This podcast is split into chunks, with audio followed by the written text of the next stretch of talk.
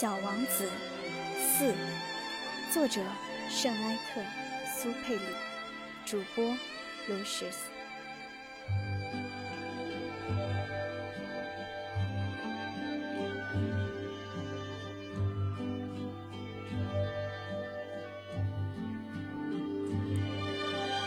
我费了好长时间才弄清楚他是从哪里来的。小王子向我提出了很多问题，可是对我提出的问题，他好像压根没有听见似的。他无意中吐露的一些话，逐渐使我搞清了他的来历。例如，当他第一次瞅见我的飞机时，他问我道：“这是个啥玩意儿？”“这不是玩意儿，它能飞。这是飞机。”是我的飞机，我当时很骄傲地告诉他我能飞。于是他惊奇地说道：“怎么，你是从天上掉下来的？”“是的。”我谦逊地答道。“啊，这真滑稽。”此时，小王子发出一阵清脆的笑声，这使我很不高兴。我要求别人严肃地对待我的不幸。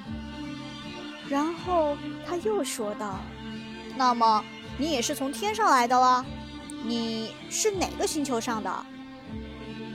吉克对于他是从哪里来的这个秘密，我隐约发现了一点线索。于是我就突然问道：“你是从另一个星球上来的吗？”可是他不回答我的问题，他一面看着我的飞机，一面微微的点点头，接着说：“可不是嘛，乘坐这玩意儿，你不可能是从很远的地方来的。”说到这里，他就长时间的陷入沉思之中，然后从口袋里掏出了我画的小羊，看着他的宝贝。入了神。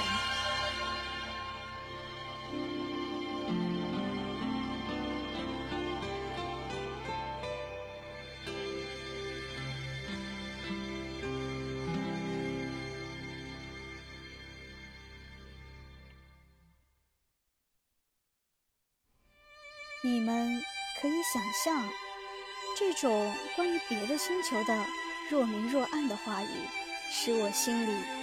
有多么好奇，因此我竭力的想知道其中更多的奥秘。你是从哪里来的，我的小家伙？你的家在什么地方？你要把我的小羊带到哪里去？他沉思了一会儿，然后回答我说：“好在有你给我的那只箱子，夜晚可以给小羊当房子用。”那当然，如果你听话的话，我再给你画一根绳子，白天可以拴住它，再加上一根铅杆。我的建议看来有点使小王子反感。拴住它，多么奇怪的主意！如果你不拴住它，它就到处跑，那么它会跑丢的。我的这位朋友又笑出了声。你想要他跑到哪里去啊？不管什么地方，他一直往前跑。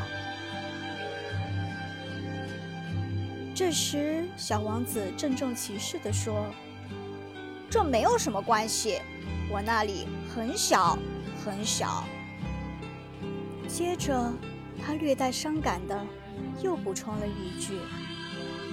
一直往前走，也不会走出多远。